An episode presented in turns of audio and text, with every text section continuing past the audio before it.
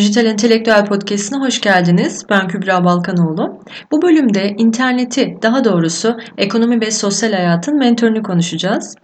Milyarlarca insanı, hatta insansıları mobil telefonlarla her an her yerde birbirine bağlayan internet artık bir haberleşme olmaktan öteye gidiyor.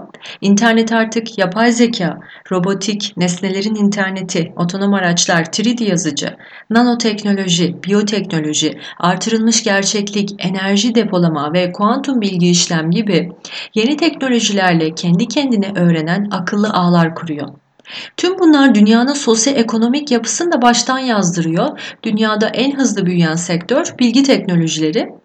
Böyle olunca ben artık internet geleceğin mentörü oldu diyorum. Türkiye'de ise bu sektörün hacmi son 20 yılda 20 milyar dolardan 132 milyar dolara yükseldi. Yaklaşık 7 kat büyümeden bahsediyoruz. İnternet bu gidişle anı yaşam mottosunu da unutturacak. Sadece gelecekteyiz. Geleceği konuşmadan bir an geçiremiyoruz. İşte bu podcast'te yeni teknolojileri hayata geçirmemize imkan sunan asıl potansiyelden bahsedeceğim. Konumuz 5G teknolojisi.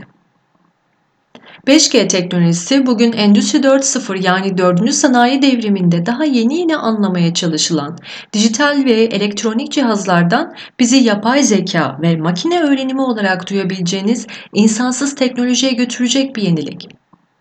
Bu yenilik Endüstri 5.0 yani 5. sanayi devrimi olarak isimlendiriliyor ve yeni dünyanın bilinmeyen kavramlarını önümüze getiriyor. Bu yüzden 5G ve hatta ötesi olan 6G ve 7G teknolojileri hakkında tartışılan birçok fırsat ve tehdit de var. Bunları konuşmak da kaçınılmaz olacak. Ama ilk olarak 5G'nin çalışma prensibi nedir? Neden 5G'ye geçiyoruz? 5G teknolojisiyle birlikte tüm sektörlerde görülecek değişimler nelerdir? 5G'ye ne zaman geçiyoruz? Bunları konuşacağım ve konunun kapsama alanı o kadar geniş ki çok açılmamak için oldukça direneceğimi de söyleyebilirim. Evet, 5G teknolojisi. 5. nesil mobil teknolojisidir. Daha çok hani GSM operatörü adıyla duyabileceğiniz GSM haberleşme sisteminin 5. kez güncellenmesi anlamına gelen 5 Generation'ın kısaltması 5G'dir. GSM'de bir mobil cihaz iletişim protokolü 82 yıllarında cep telefonu hizmetlerinde Avrupa'da ortak bir standart oluşturulması için kuruldu. GSM haberleşme hizmeti ilk olarak sadece telefon konuşması sağlatıyordu. Bu birinci nesildi yani 1G ile başlamıştık. Yaklaşık 10 yılda bir güncelleniyor, yeni özellikler sunuyor. İkinci nesil mobil güncellemesi olan 2G teknolojisiyle artık SMS gönderebiliyorduk. Daha sonra 3G teknolojisiyle telefonlar internete bağlanıyordu. Artık dosya aktarımı gibi veri aktarımı sağlayan akıllı telefonlarımız olmaya başlamıştı. 4G teknolojisiyle de daha hızlı internet, görüntülü konuşma, video izleyebilme, film indirme olanağı sunan yüksek hızlı interneti sağladı. Son olarak da 2016 yılından itibaren şu anda daha hızlı internet sunan 4.5G'yi kullanıyoruz. Peki neden 5G'ye geçiyoruz? Uzay endüstrisi geliyor. Hatta rekabetiyle. Uzay turizminde fiyatlar konuşulmaya başlandı bile Twitter alıp başını gidiyor.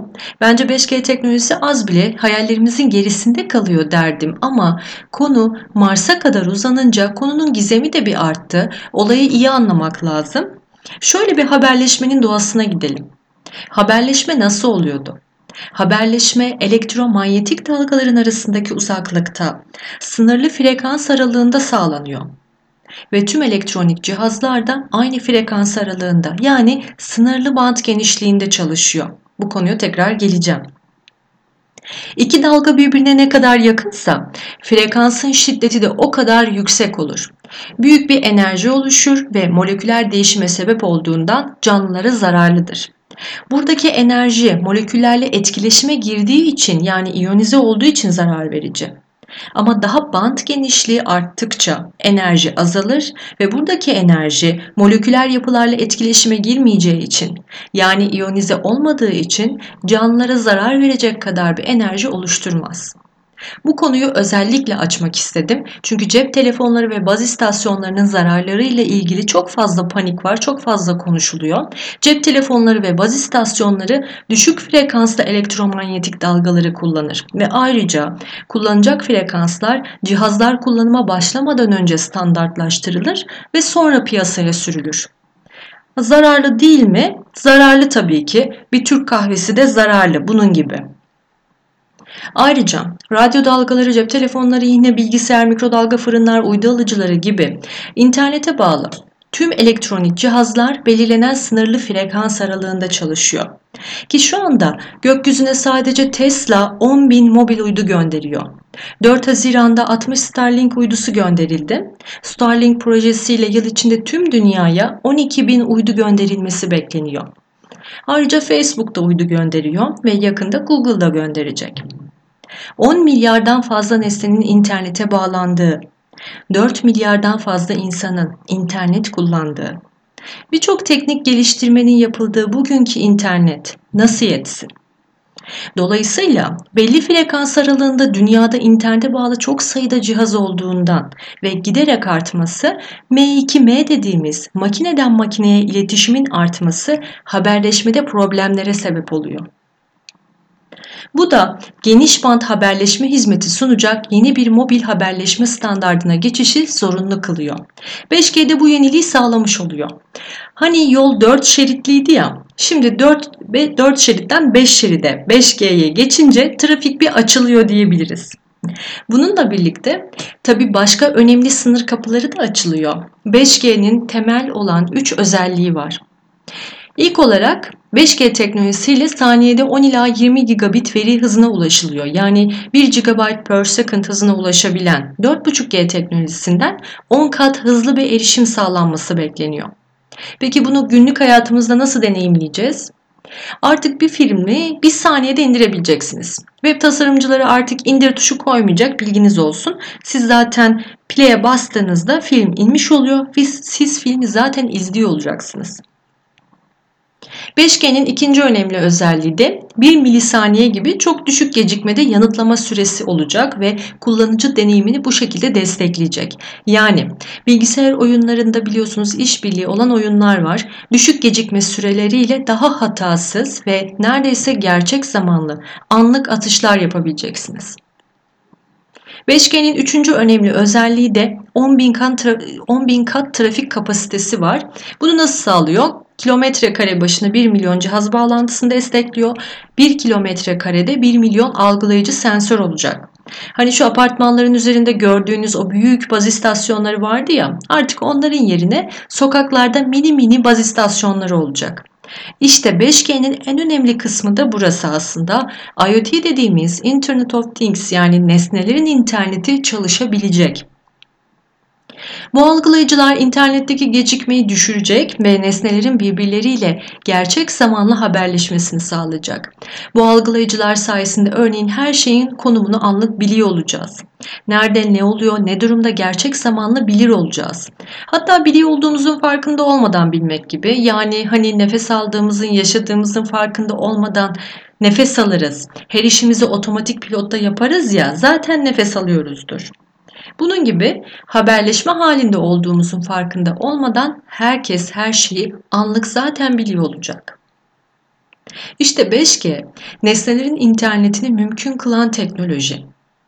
5. Sanayi, 5. sanayi devrimi dediğimiz insansız teknolojiyi hayata geçirmemize olanak sunan, gerçek zamanlı internet hızını sağlıyor. 5G ile artık internetin temel kullanıcısı insan değil makineler olacak. Sokaklardaki bu mini algılayıcılarla makinelerin birbirleriyle veri alıp gönderiminde çok hızlı algılama, komutu gerçekleştirme yani anlık diyebileceğimiz neredeyse gerçek zamanlı haberleşme hızı sağlıyor 5G.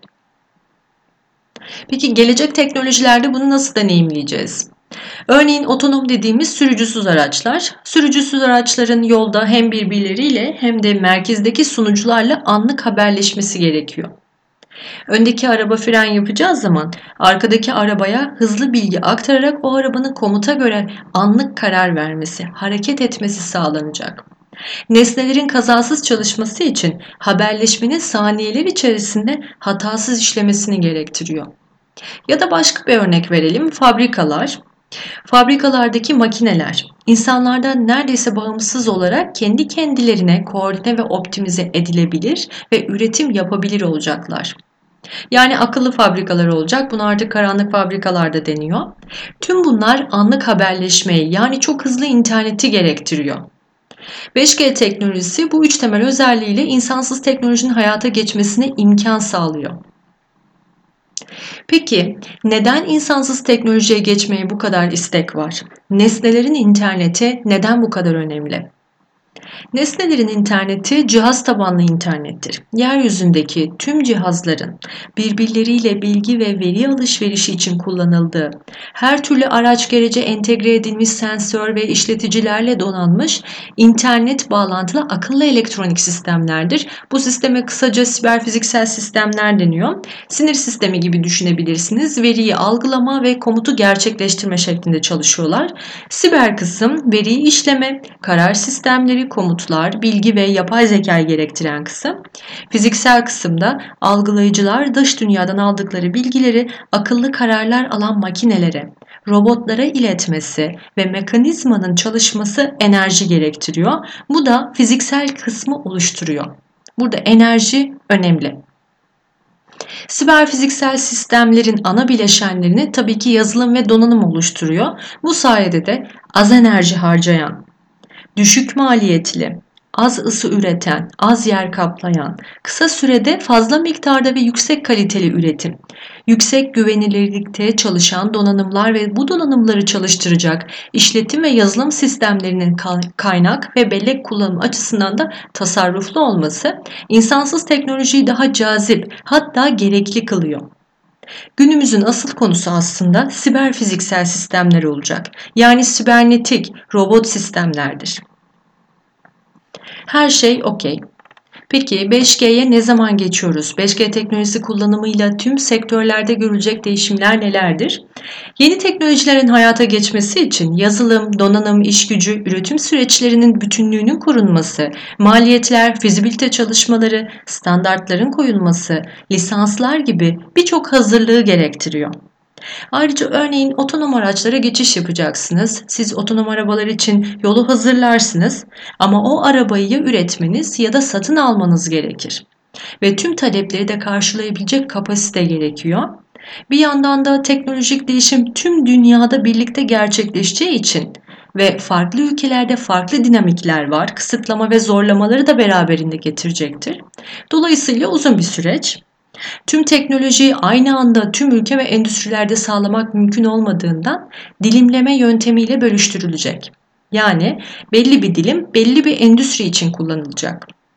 5G teknolojisi ilk etapta Endüstri 4.0'daki sektörlerde kullanılacak. Bunlardan en önemlileri tabii ki otonom arabalar. Bizde artık AUS Türkiye olarak geçiyor. Yani akıllı ulaşım sistemi. Bunların dışında karıştırılmış gerçeklikte medya, tıpta uzaktan asist edilen ameliyatlar, akıllı şehirler yani şu akıllı şebekeler gibi, akıllı hastaneler, sanal gerçeklik ve karanlık fabrikalar için 5G teknolojisi öncelikle uygulanacak. GSMA tarafından yayınlanan raporda da mevcut 4G altyapısının birçok uygulamayı desteklediği ama 5G'ye olan ilginin daha çok artırılmış gerçeklik, sanal gerçeklik gibi uygulamalardan kaynaklandığını belirtiyor. GSMA raporunda yine 5G'nin en büyük potansiyelinin dikey sektörlere sunacağı imkanlar olduğunu belirtiyor. Peki dikey sektörler nelerdir? Bilgi ve eğlence yani eğitim ve oyun sektörü gibi. Bunun dışında sağlık, hani şu uzaktan ameliyatlar, enerji sektörü yani akıllı sayaçlar, akıllı santraller, akıllı şebekeler gibi ve ulaşım ve tarım sektörleri dikey sektörlerdir. Türkiye'nin 5G çalışmaları da ilk etapta bu sektörlerde olacak. Bir sonraki podcast'te Türkiye'deki faaliyetleri dinleyebilirsiniz. 5G teknolojisinin tam kapasite kullanımı için ayrıca cihazların 5G uyumlu geliştirmeler ve standartlaştırma çalışmaları yapılması ve mobil frekans bantlarının belirlenmesi gerekiyor. 5G standartlaştırma çalışmaları da ITU ve 3GPP gibi uluslararası standart kuruluşları tarafından yürütülüyor bu arada. Bunun gibi standartlaştırma çalışmaları ve firmaların lisans alma süreçleri gibi aşamalarda bu geçiş sürecine dahil diyebiliriz. Ayrıca aslında netleşmesi gereken çok çok önemli bir konu var. 5G teknolojisinin 3 temel özelliğinden bahsetmiştim. Bu altyapının sağlanması yazılım ve donanım hizmetlerinin satın alınmasını ve kurulmasını gerektiriyor. Çin'de Huawei ve ZTE bu altyapıları üreten büyük üreticiler ama Black Box denen kapalı kutu yazılımları sunuyor. Yani yazılıma müdahale edemiyorsunuz ve özelleştiremiyorsunuz. Ve donanım gibi gereken tüm malzemeyi aynı üreticiden almanız gerekiyor ki bu da maliyetli oluyor. Açık kaynak kodlu yazılımlar kullanılmazsa sadece bu iki üreticinin yani Çin standardına girmek ve ona bağımlı olmak zorunda kalıyorsunuz. Tüm bunların dışında örneğin bir siber e, saldırı olduğunda da Çin'e bağımlı oluyorsunuz. Hani örneğin Aselsan'dan önce insansız hava araçları konusunda biz Türkiye olarak dışa bağımlılıktan dolayı istediğimiz savunmayı yapamıyorduk ya, düğmeyi tetikleyemiyorduk ya hani. Bu konuda onun gibi fiziki savunmayı tam anlamıyla dijitale dönüştürmemiz gerekiyor. Türkiye ki siber saldırı en çok alan ülkelerden biri. Bu alanda yapay zeka destekli insansız hava araçları ve robotik sistemler çok önemli. Yeri gelmişken bu alandaki son durumumuzu da paylaşmak istiyorum. Siber güvenlikte ne durumdayız? Türkiye Global Siber Güvenlik Endeksinde yani ITU verilerine göre Türkiye siber güvenlikte dünyada 20. Avrupa'da 11. sırada. Yani Almanya, İtalya, Belçika ülkelerini geçmiş durumda. Dünya genelinde de 175 ülke arasında 43. sıradan 20. sıraya yükselmiş durumdayız. Siber güvenlikte başarılı bir şekilde ilerliyoruz diyebilirim. Artık savunma dahil tabi her konu biliyorsunuz dijitale dönüşüyor. Örneğin uzaktan ameliyat yapılırken siber saldırıyla cinayetler, sürücüsüz araçlara siber saldırıyla hedef şaşırtma şeklinde kaza yaptırma ya da uçak düşürme gibi tüm sektörlerdeki veri güvenliğimizin inisiyatifini tamamen almamız gerekiyor. İşte 5G altyapısı da bunun temel taşı. Dolayısıyla geleceğin altyapısını kurarken başta dışa bağımlı altyapılar kullanmak Çin'e esir düşmek gibi bir şey oluyor. Bu yüzden 5G altyapısı kurulumunda white box olarak isimlendirilen açık kaynak kodlu yazılımlara yönelmek gerekiyor. Bu şekilde her yazılım donanım parçasını farklı üreticilerden satın alabiliyorsunuz. Açık kaynak kodlu yazılım donanımları örneğin OpenRAN, ONAP, OpenNFRE var. Bunlar sanallaşma ve açık kaynak kodda birlikte çalışma sağlayan yazılım ve donanımlardır. Ayrıca küçük satıcıların kendi hizmetlerini sunmalarına ve operatörlerin ağı gerektiği gibi özelleştirmelerine izin verdiği açık arayüzler bunlar. Birden fazla satıcının teknolojilerini ağ yerleştirmesine izin vererek rekabeti ve maliyetleri de düşürüyorlar. Bunların dışında Ericsson ciddi yazılım çalışmaları yapıyor. Bildiğim kadarıyla sadece yeni teknolojileri geliştirmeye özel kurduğu bir yazılım geliştirme ekipleri de var. Türkiye'de çalışmalarını açık kaynak kod kullanmayı ve yerli ve milli altyapılarla 5G'ye geçmeyi hedefliyor tabii ki. Bu da yine 5G teknolojisine geçiş sürecini uzatacaktır.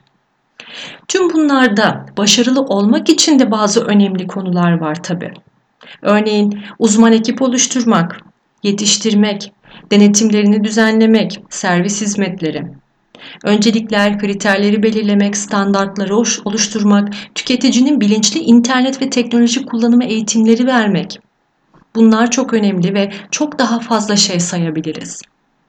Ayrıca Türkiye'de 5G yeterli yatırım yapılmazsa Örneğin vergi oranları gibi önemli bir sorun olan mali kısıtlamalar düzenlenmezse dünyada rekabet dışı kalabiliriz ve diğer ülkeler gelişirken bu konuda muhtaç duruma da geçebiliriz. Dolayısıyla teknoloji ve beraberinde getirecek birçok stratejik hedefte geride kalmamak için Türkiye'nin de 5G ve yeni teknoloji faaliyetlerinde hızlıca ilerlemesi gerekiyor. Birçok insan haklı olarak tabii yeni teknolojilerin getireceği fırsatlar ve tehditler konusunda panik durumda. Bu konular oldukça geniş ve sürekli gelişme halinde yoruma çok açık. Gerçeğin ne olduğuna belki yaklaşabiliriz ama hiçbir zaman da aslında gerçeği bilemiyoruz. Her sanayi devriminde olduğu gibi tüm dünya eksiksiz tüm konularda kayıplar ve kazanımlar yaşayacaktır. Meslekler, sektörler, iş tanımları, canlı popülasyonları, yeni yaşam modelleri, yöntemler ve bakış açıları gibi pek çok konu değişecektir. Ama tabii ki bu bir seçimdir ve yeniye ayak uyduramayan da tabii ki olumsuz etkilenir. Çünkü bu bir küresel değişimdir. Aynı zamanda bir biyolog olarak da çok net söyleyebilirim. Evrimin temel konusudur. Doğa adapte olmayanı doğal seçilimle eler. Yani güçlü olan değil, adapte olan her zaman ilerler. İnsanın doğasında da keşif ruhu var. Merak ettiğine ulaşmazsa, gelişemezse mutlu olamaz. Acı çeker, hatta ızdırap olur. İlerlemeyi de durduramazsınız. Hepimiz kişisel hayatlarımızdan da bunu deneyimliyoruzdur diye düşünüyorum. Dolayısıyla söylemlerle değerli vaktinizi, eforunuzu harcamadan mesleğinizin dijital tarafında ne olabileceğini araştırın ve o konuda bilgi toplamaya, öğrenmeye başlayın. Örneğin bir doktorsanız Türkiye'de bazı hastanelerde bulunan uzaktan ameliyat yapabilen robotlar var. Evet bunlar var. Bunları araştırın, mekanizmalarını öğrenin. Örneğin bir insan kaynakları uzmanıysanız Big Data konusu her sektörde olduğu gibi sizin alanınızda da oldukça önemli. Çalışan performans analizleri, yetenek analizleri nasıl yapılacak? Veri analitiğinde çevik yaklaşım tekniklerini öğrenebilirsiniz. Sadece Google'dan araştırmakla kalmayın tabii ki. Yeni modellerle ilgili birçok webinar yapılıyor. Katılabilirsiniz. Yeri gelmişken bu konuda kitap tavsiyesi de verebilirim. Doktor Şebnem Özdemir ve Deniz Kılıç'ın Geleceğin Meslekleri kitabını okumanızı öneririm. Kitapta çok değişik meslekler var. Şöyle örneğin dijital terzilikten artırılmış gerçeklik seyahat okuyuculuğu, troll yuvası tespit uzmanı, kuantum makine öğrenme analisti, siber şehir analisti gibi ileri meslek grupları hakkında pek çok fikir var. Gelecekte her şey 5G ile başlamıştı diyeceğiz. Kendinize iyi bakın. Sevgilerimle. Hoşçakalın.